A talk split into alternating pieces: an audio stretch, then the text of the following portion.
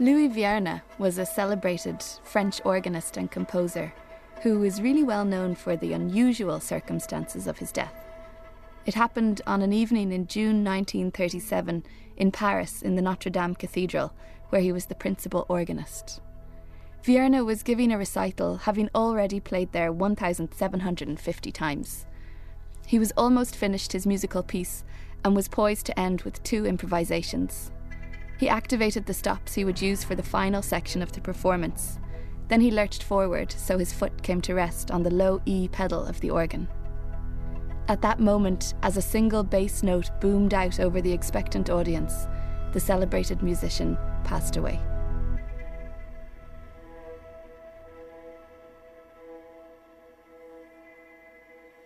In any story, the ending is important. It's only when you reach it that the whole can be understood. In her book, Closure in the Novel, Mariana Torgovnik characterises the end of a story as the place where its point is most pressingly made. The death of Louis Vierne is often presented as the redemptive finale of what had been a difficult life.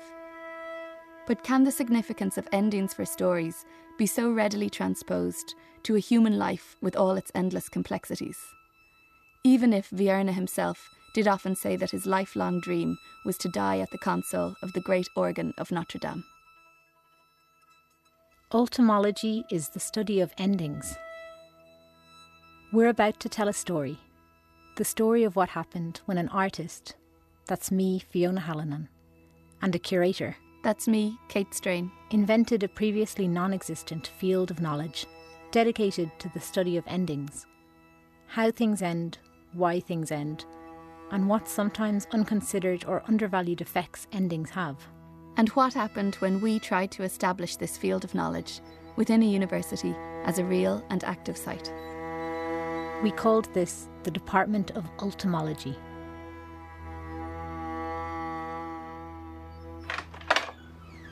We're here in the Slide Library, where we both studied history of art and architecture a little over 10 years ago.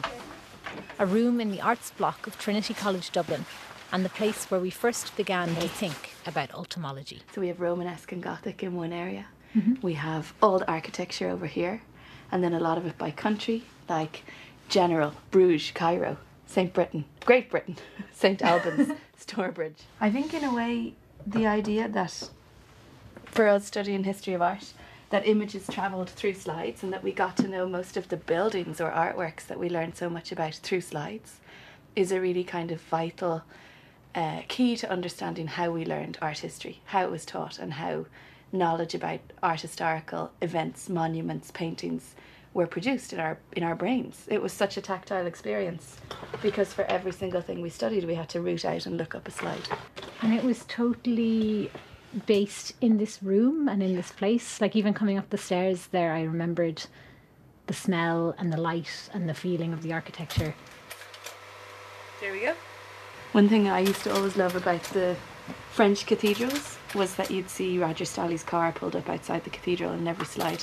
Yes. And some people say it was for scale, but I think he just took the photo. Maybe he was showing off. Maybe.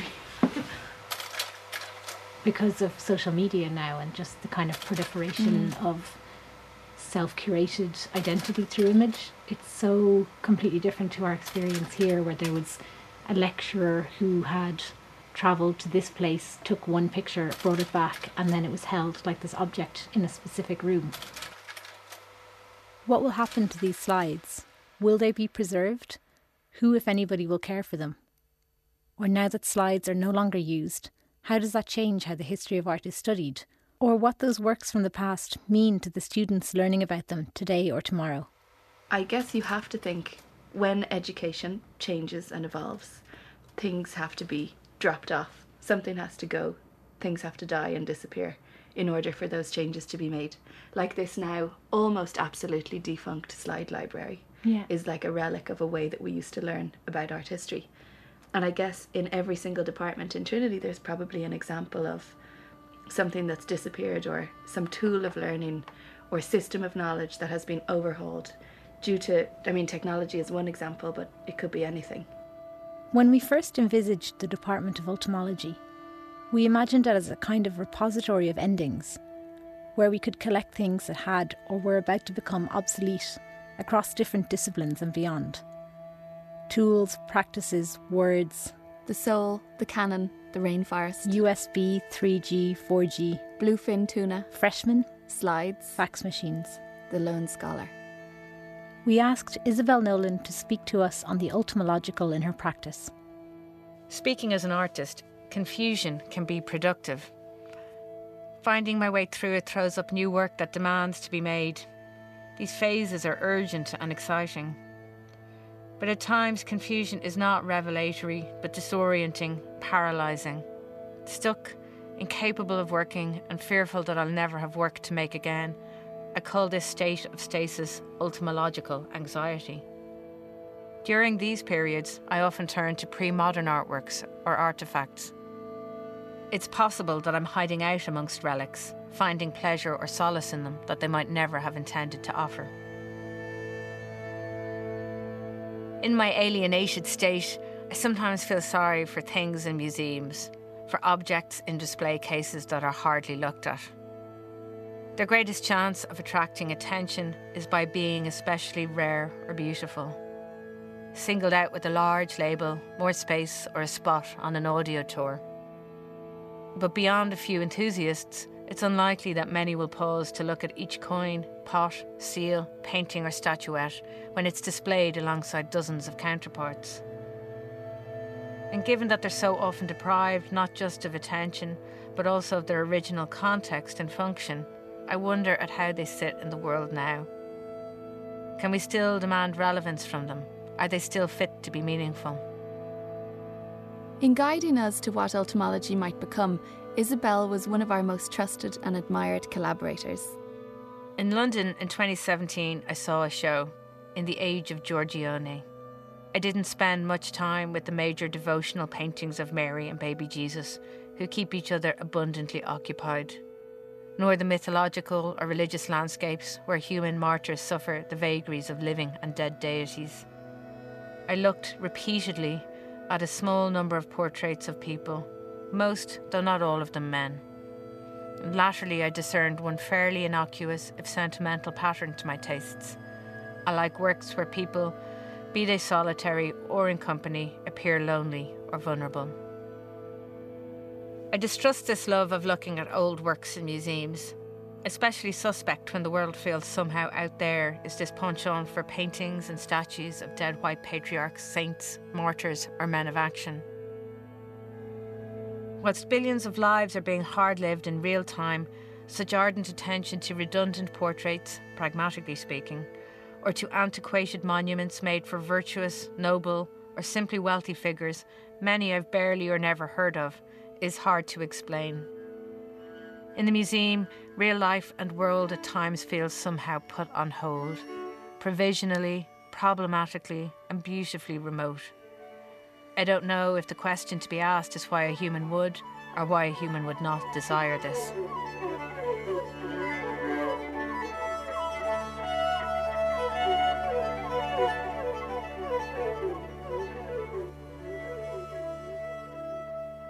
We started to seek out accounts of endings across the university from people based there, asking what they could see ebb away in their field of research and how that directly impacted their experience. Beginning with those close to us, but broadening the orbit then to include people from other backgrounds and contexts. We spoke to Sylvia Draper from the chemistry department, which led us to interviewing John Kelly, the resident glassblower for lab glassware. What I'm going to do is take some of this glass here off and then just open up the end by blowing it. We met John in his workshop, where he made bespoke pieces for students and researchers based on their specific requirements. John told us that he was retiring in 2 years and there was no apprentice being trained to take his place. The workshop was to be closed and the glassware requirements of future students would be met by standardised imports. That's that piece gone. And what we've got to do now is open up the end of it. In these conversations, endings ceased to be dead things, and ultimology began to take shape and gain substance as a cross-disciplinary concern.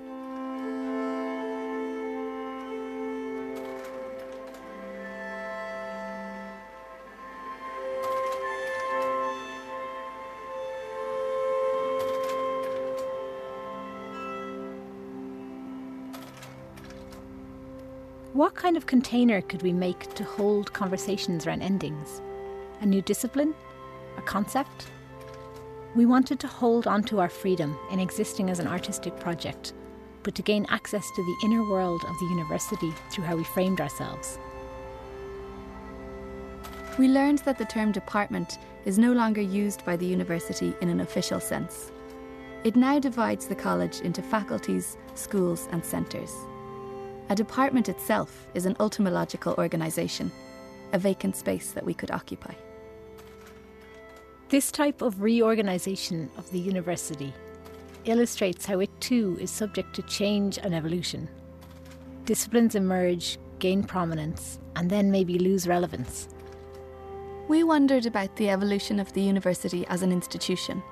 How are researchers themselves experiencing shifts around them, and what external forces drive those changes? Perhaps the university could do with the lens of ultimology as a way of reflecting back on itself, taking time to analyse what was at risk, what was of value, and what might be best gotten rid of. Fortunately for us, this kind of work was already being done in the visionary research centre, Connect, the Centre for Future Networks and Communications. It was around this time that we met Jessica Foley, an artist working in interesting ways within Connect. Jessica was part of the Orthogonal Methods Group, OMG, a group of artists and researchers based there, working in critical and creative tension with technology, who gave the Department of Ultimology a home in the university. One of the things that we're looking at the moment in Connect is looking back to the past and to the history of ICT, Information and Communications Technologies. One great example of, I guess, the origins of telecommunications, is the Valencia Island cable.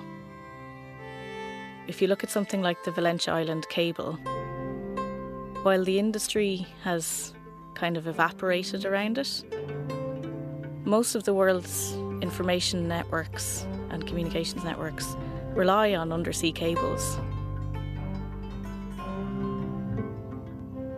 Most of the way that we use the internet today relies on very material infrastructures that are wires connecting countries, connecting continents, that go through big, energy-intensive centres, data centres. These are all very material and very real. But at the same time, on top of that, we have this kind of mythology around wireless, and everything is kind of cloudy. And, we have data clouds, and data is something you eat, and there's all this kind of rhetoric around that stuff.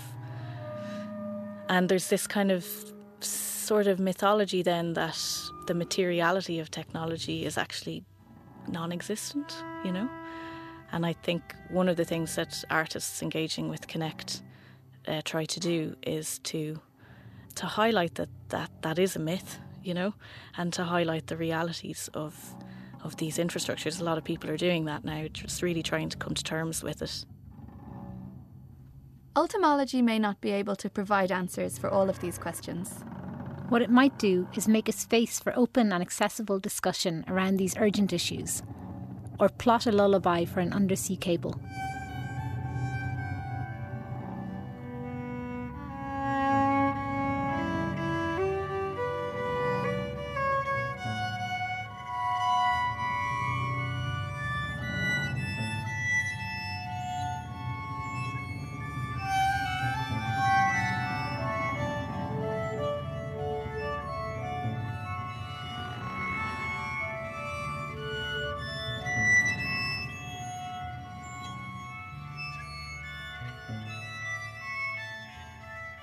The organist Louis Vierne publicly anticipated dying while playing music, just as he ultimately did.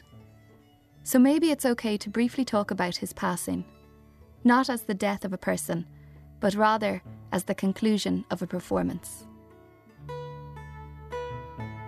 The question of when exactly his final concert ended is an interesting one.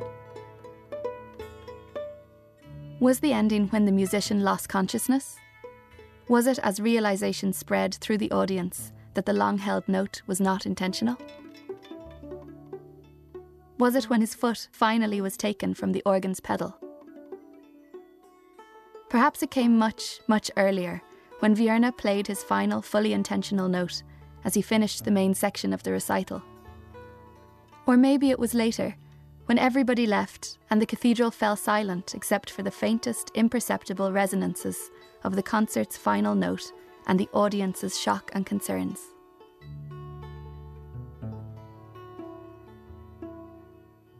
Some endings break time clearly in two.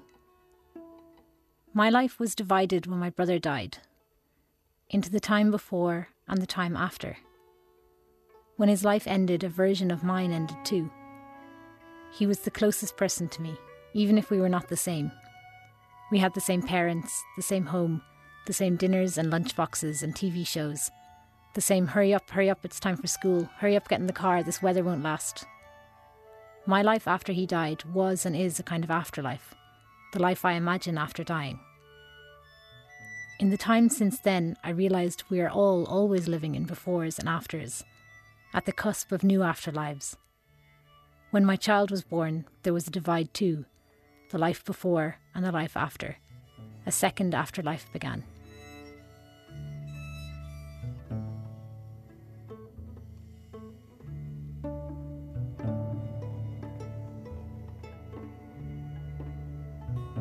Perhaps every ending has multiple stories. In creating our department, we defined ultimology in broad terms, but the word ultimology had been used previously, usually in a religious context to refer to the end of days.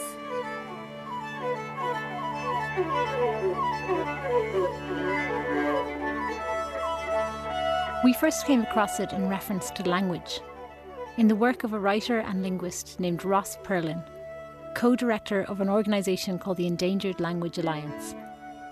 Based out of an office near Union Square in Manhattan, the Alliance is well placed for the work it does documenting and describing endangered languages, as New York is home to one of the world's most linguistically diverse urban areas.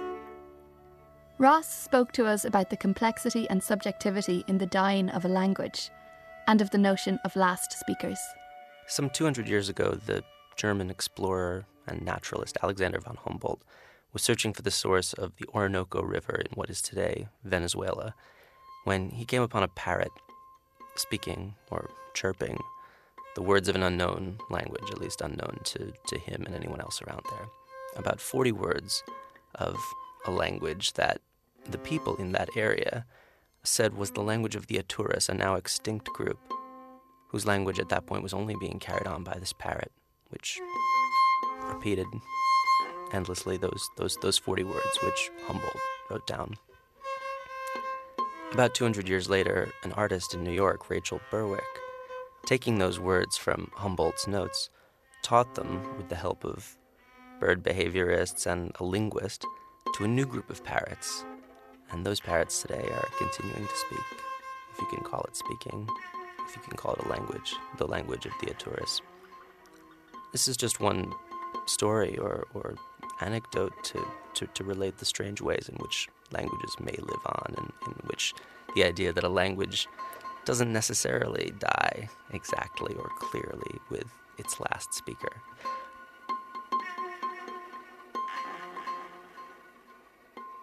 As of 2005, there were only 3 speakers of the language Matike, which is spoken on Australia's northern coast along the Timor Sea.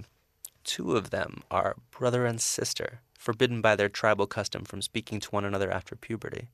Apparently the third doesn't live in the area, and his language variety is substantially different from the other 2 anyway. The last 2 speakers of Ayapaneco in Mexico, Manuel Segovia and Isidro Velázquez, refused to speak to each other because of a 50-year grudge.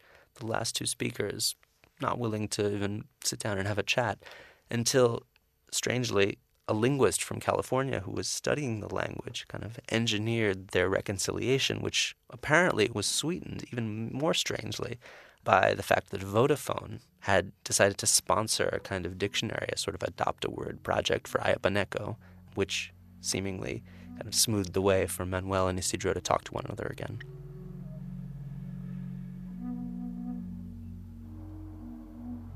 There are problems inherent in the very concept of lastness when you deal with something like language.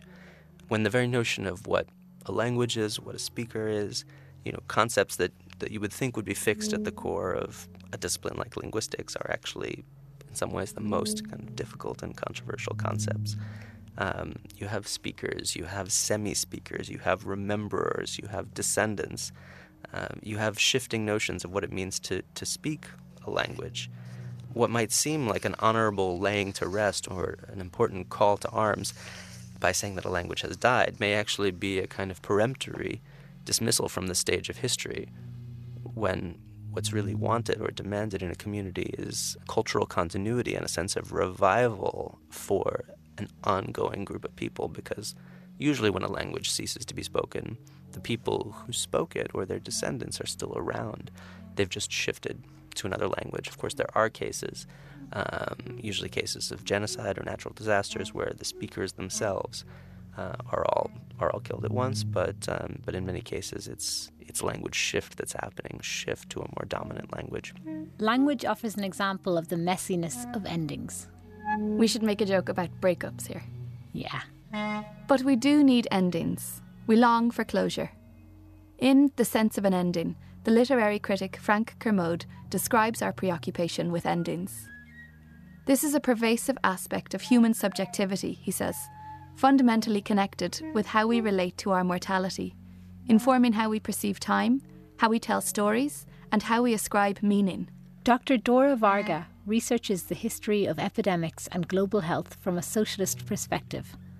She spoke to us about the arc of epidemics and indeterminate endings in disease. In my research, I tend to look at epidemics and vaccination, and this has brought me thinking to what happens at the end of a disease, at the end of an epidemic, and what happens after.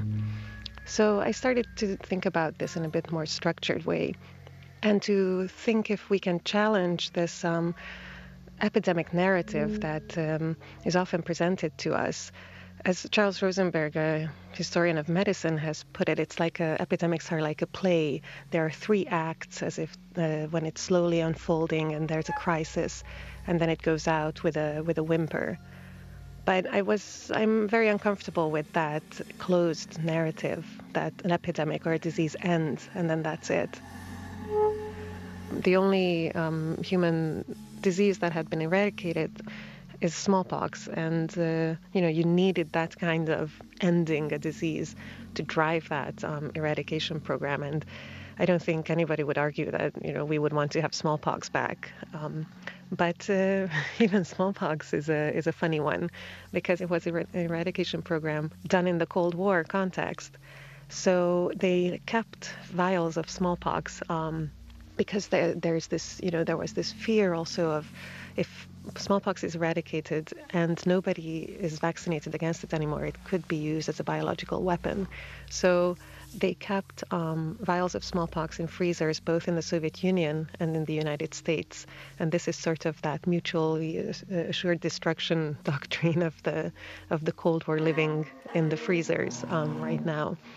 So the disease disappeared from the world, but it keeps living on in freezers, and the Cold War itself, which ended, keeps living on in these freezers in the shape of smallpox.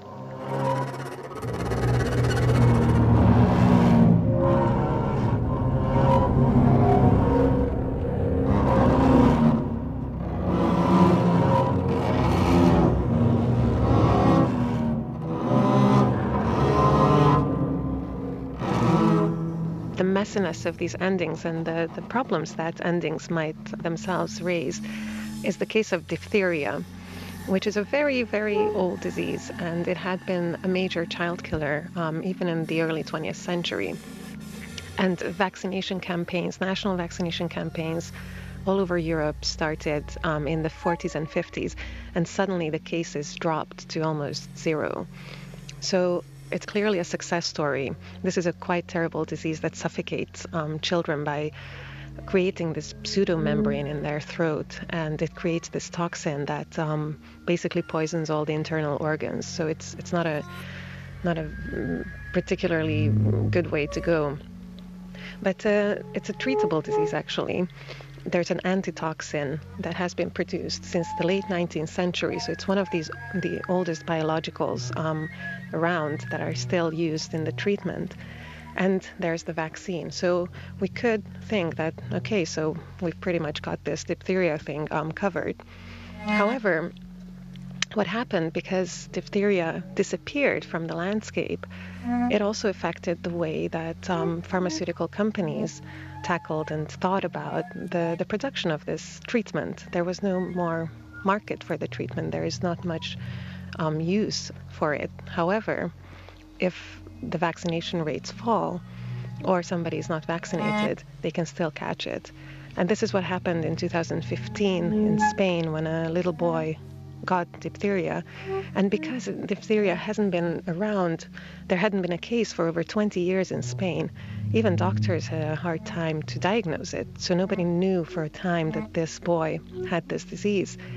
And by the time they got to the point where they recognized it and they needed to give the treatment, it turned out that there's no antitoxin in stock in Spain. Actually, there is very little antitoxin in stock in the whole Europe, because pharmaceutical companies just don't make it anymore. So they shipped in antitoxin from Russia and I think from France, if I remember correctly, but it was too late, and the boy unfortunately died.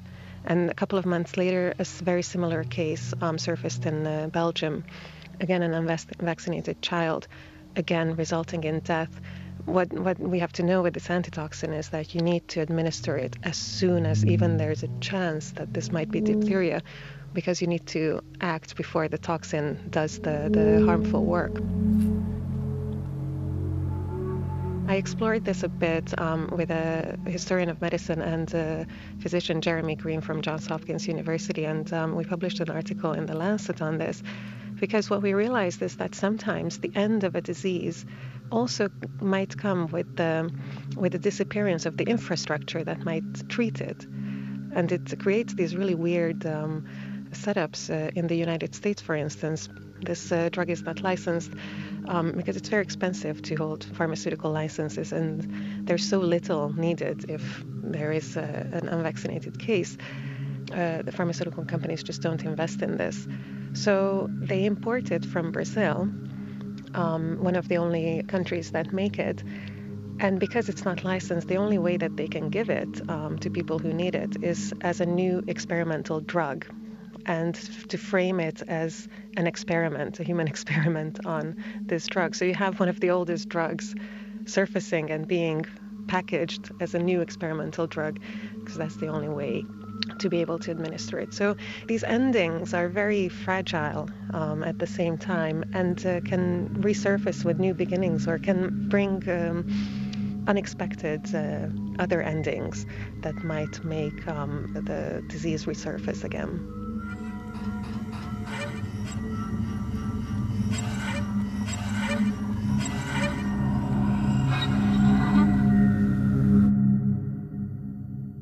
Endings can be complicated, unstable, inconclusive.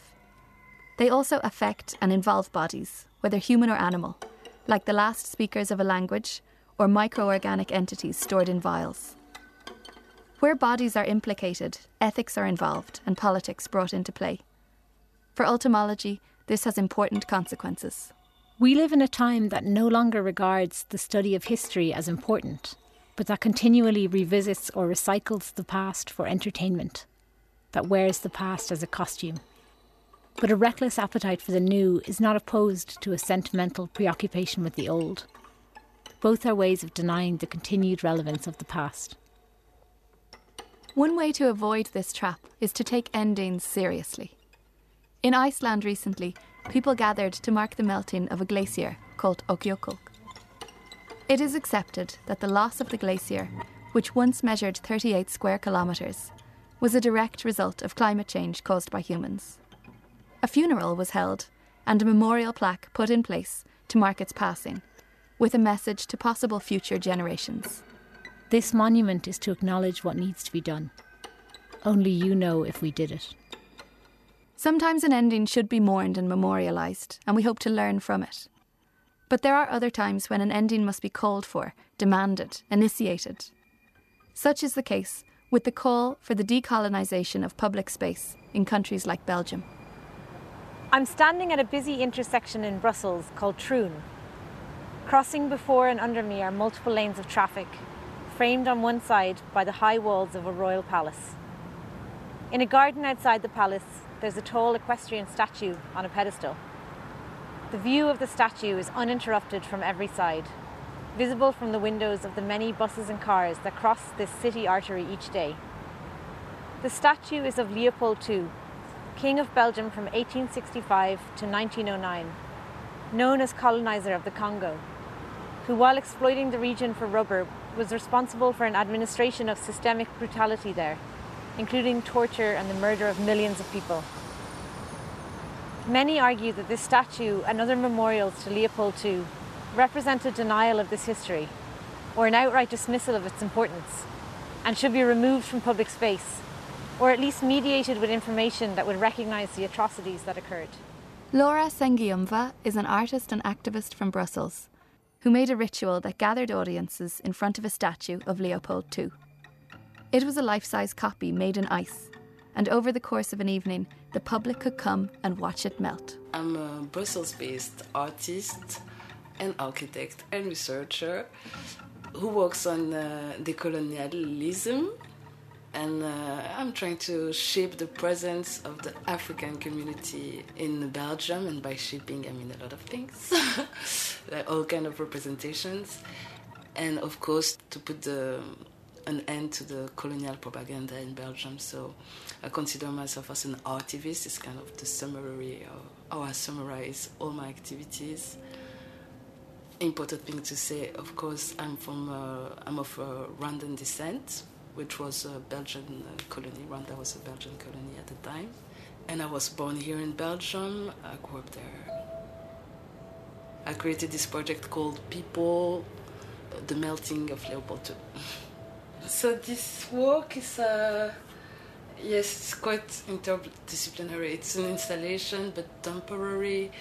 It's interactive also, but the main story is that I created a kind of a ritual for the Belgian citizens so that we could symbolize the disparition of the colonial myth that is very present in the Belgian society by melting a statue of Leopold II.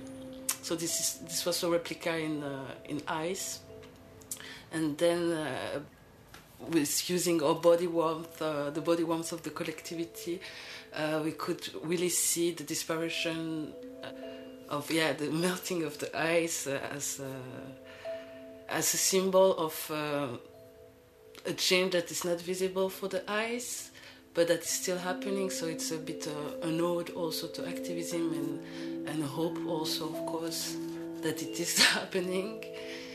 Of course, and why people actually, the name also is part of the message, let's say. People is actually, because there was a play on the pedestal, so I didn't represent Leopold II on his pedestal. I represented it on the ground, melting on the ground, and the pedestal was upside down, hanging above his head. And with the letter of Leopold, I wrote people.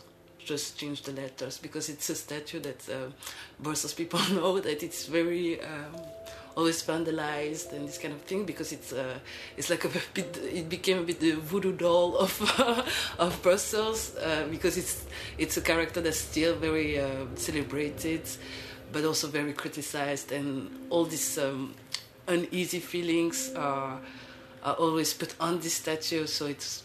The fact that it disappears also, it was actually a radical act to symbolize like a collective will actually.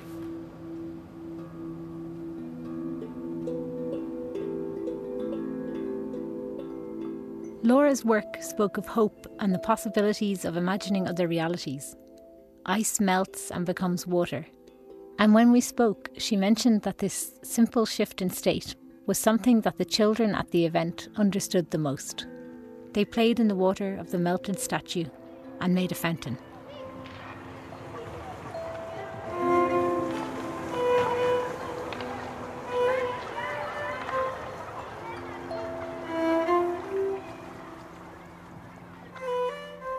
We're interested in embodied knowledge, in learning and teaching that is enmeshed with human limitations and potentialities, with subjectivities and emotions, with the stuff of bodies and the matter we interact with. We have a feeling art might be a way of imagining other possibilities, other states, even of imagining afterlives. We return to the words of Isabel Nolan, who described how an encounter with a funerary statue gestured towards the infinite possibilities art can put forth. The place where the capacity of art meets what Ernst Fischer called the necessity of art. A portrait can be a history of tenderness, of consciousness, and a record of human death, dropping, as we most predictably do, like flies. People had experiences and then they died. There were humans living in the world who cared to paint and those who got painted. It is a contentious record filled with omissions. Sometimes, though, a particular juxtaposition of lilac blue and pink shadow lends not just volume but a poetic drama to the soft pleats in a white garment. And so we wonder not simply who is the person wearing this fine, billowing shirt, but also who made it, maintained it, fastened it upon the sitter that morning with cold or warm hands, and their mind filled with an endless list of other thankless tasks to be done.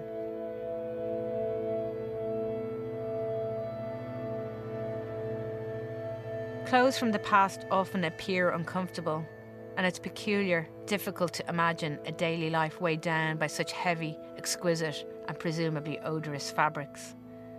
Sometimes the sitter seems almost a prop, a support to the clothes. The perfection of the starched collar or an intricate, dazzling ruff set off by a pleasant but unmemorable face. The way a hand emerges from a lace cuff, wrist angled and fingers arrayed, one slipped sexily between the pages of a book, hints at a rakish, if learned, disposition. Another pale hand, heavily ringed, delicately displaying a memento mori, suggesting an uncommon sensitivity. Often heavy armour is held in place by an inconsequential man, but sometimes the confidence of a set jaw and handsome face is betrayed by the way painted light gleams upon fine armour, breaking its incised decorative surfaces with lines of skeletal white that cruelly and beautifully anticipate the eventual exposure of bone.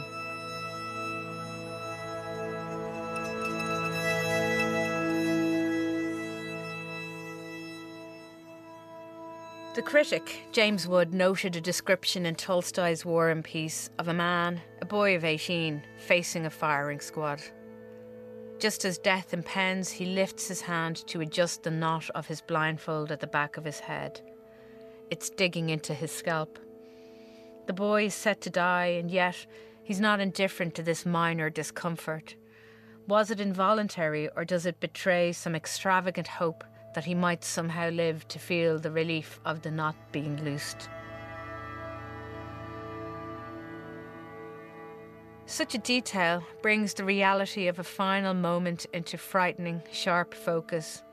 Likewise, the micro-expressions of a painted face, the cast of a glance, or the curl of a lip, transforms our sense of the human pinioned in paint and subjected to our subjectivity.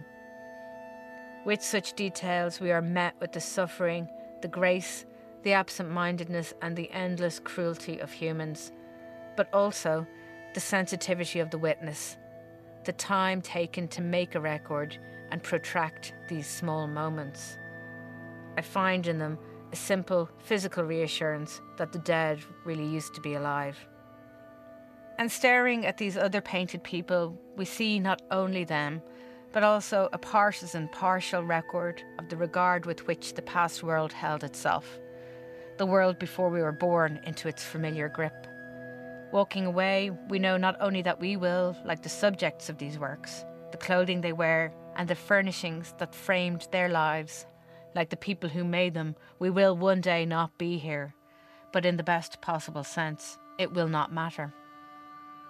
There is something very unusual and demanding about these moments of being in contradiction, of simultaneously being in intense proximity and at an unbridgeable distance to the sitter's present, to have one foot in the past and another in our future grave. There's a kind of difficult pleasure in it too. These moments when our capacity for feeling is tested, when we're implicated, induced to feel bad or to feel joy, to contemplate arousal, arrogance, pleasure or grief. And this seemingly solitary experience suddenly invites fellow feeling and a very powerful renewal of connection to our own world.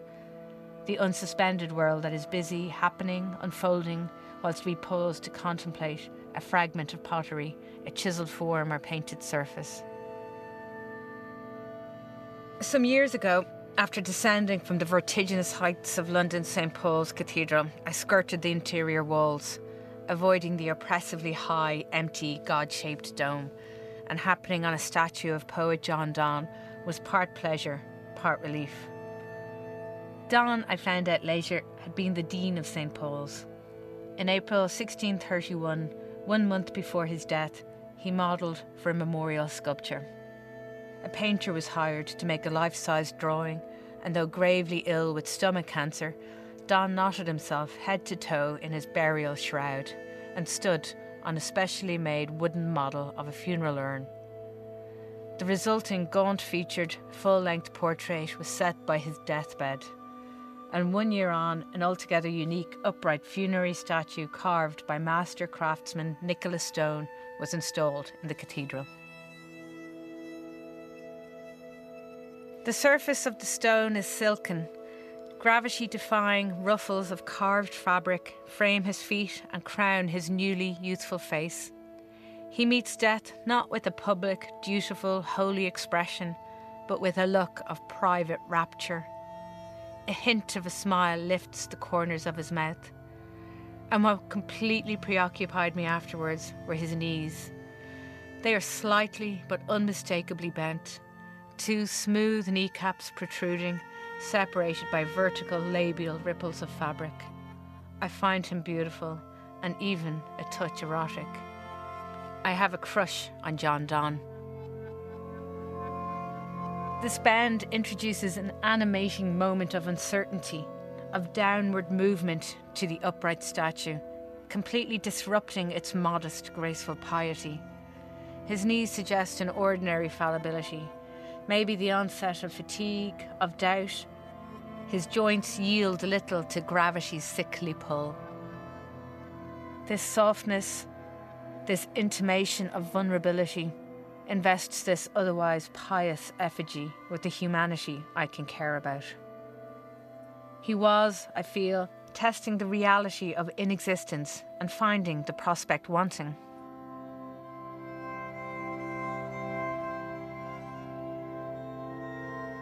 Donne was not posing for an ordinary ecclesiastical portrait in stone, but acting out his future resurrection. He's a lover on the verge of a long-desired consummation, caught between earth and heaven, on the verge of witnessing an everlasting dawn. Lips curve, ready to kiss Christ, and hands stir in anticipation of disrobing. Donne is enacting a quiet ecstasy, his fierce hope of dwelling bodily, I quote, forever and ever and infinite and super-infinite forevers. Maybe his legs are not weak, but tense. The knees not bent with illness and age, but flexing, ready to take a momentous step from the urn, which perhaps he defiantly, even ironically, mounted. And with that thought, the urn transforms from morbid pedestal into a springboard to the next dimension. His desire to stage manage his transition from life to death with a performance in stone is testament to vulnerability, to human in-betweenness, held as we are in a continuum of time past and time not to come. And Donne has done this with imagination, style, even wit. His willingness to perform in extremis, to will what is unimaginable into reality, is beautiful. His belief in the power of art warmed my atheist heart. Eventually, I made some slightly feverish drawings of Donne based on contemporaneous portraits. I photographed a statue. My preoccupation with the bend in the statue's knees grew. I spoke to an art historian. I wrote about it, and the bend as a motif travelled into other works, sculptures and drawings, and eventually grew into an exhibition. It is easy to write off any special moment or oddity perceived in old artworks as irrelevant. But the past addresses us directly in intensely physical ways, in our cities, on our screens, and from behind the glass of display cases or gilt frames. Old artworks don't make the same demands as contemporary, but they still prey upon us. And even if a work is misunderstood or mistranslated into the present by an irresponsible artist, well, at least it features in the nexus of now. If that sounds a little defensive, it may well be because I've been thinking from an ultimologically anxious place.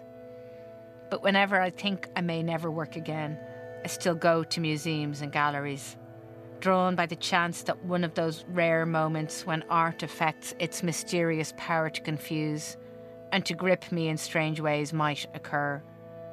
There's also the tantalising possibility of finding urgent questions to ask of the present in a corner of a darkened room.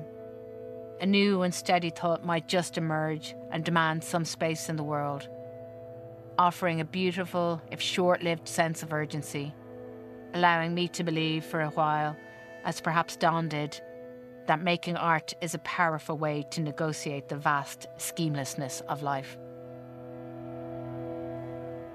In 2016, we held the first Ultimology Conference. It featured interventions, performances and lectures from many of the speakers we have just heard from. This could have been seen as the culmination of our work in the university, but instead it felt like the formal introduction of ultimology to the world. By this point, we had declared ourselves into being. The Department of Ultimology exists. A department without a physical space, but with a tangible feeling. When we remembered ourselves in the History of Art department, we remembered being in a room with a certain atmosphere and smell and way of enacting itself on our bodies. Perhaps this is what we could create, an invisible room, a philosophical venue for looking at endings and imagining possibilities. The university has three libraries that interconnect via an underground concourse. The Student of Ultimology, by virtue of the inherently pan-disciplinary nature of the field, frequently crosses this space. One day in early summer, as exams approach, exhausted from long distances and the heavy weight of the amassed literature, she falls asleep at a desk piled high with books. When she wakes, the library is empty, but there is the sound of distant chanting, and from the window she sees masses of students crossing the sports field to leave the campus. With rising excitement, she leaves her desk to join the protest in the streets.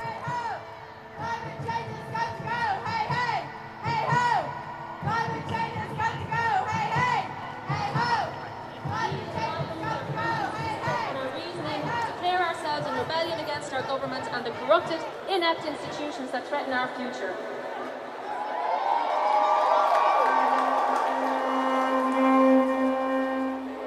My name is Salim Kajani, and I'm a third-year student from St. Michael's College. By the time I'm 25, the planet will be at risk of drought, extreme heat, and flooding will be widespread and will affect hundreds of millions worldwide. Why are we essentially standing still when the biggest threat to humanity is occurring right in front of our eyes?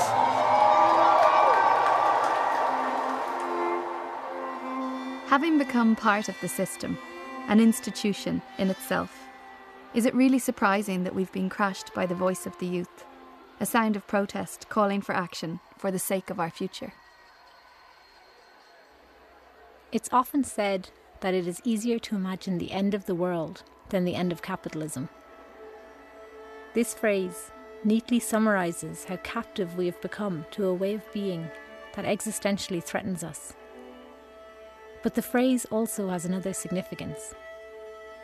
It seems to suggest that if we damage the environment enough to destroy the conditions we need to survive on Earth, it might ultimately be because of a failure of imagination.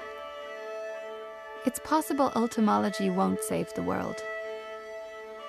But we are hopeful that some of what it has taught us can help.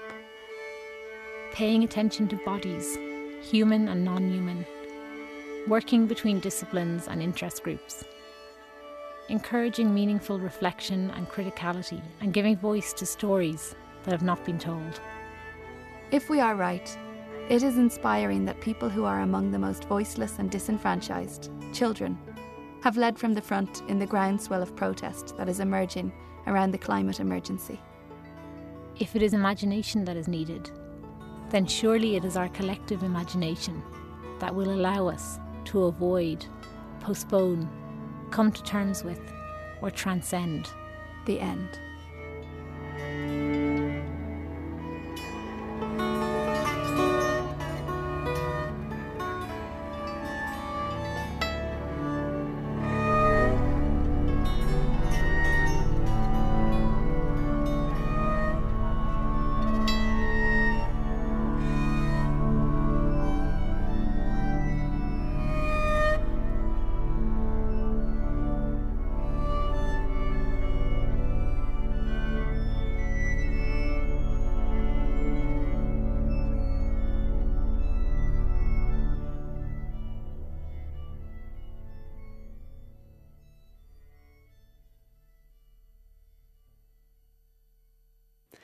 We've been listening to The Department of Ultimology by Fiona Hallinan and Kate Strain, a radio essay making a study of endings in various disciplines.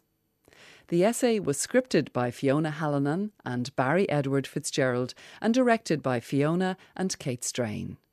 The music was by Cuivine O'Reilly. Sound design was by Damien Chanel and Kieran Cullen.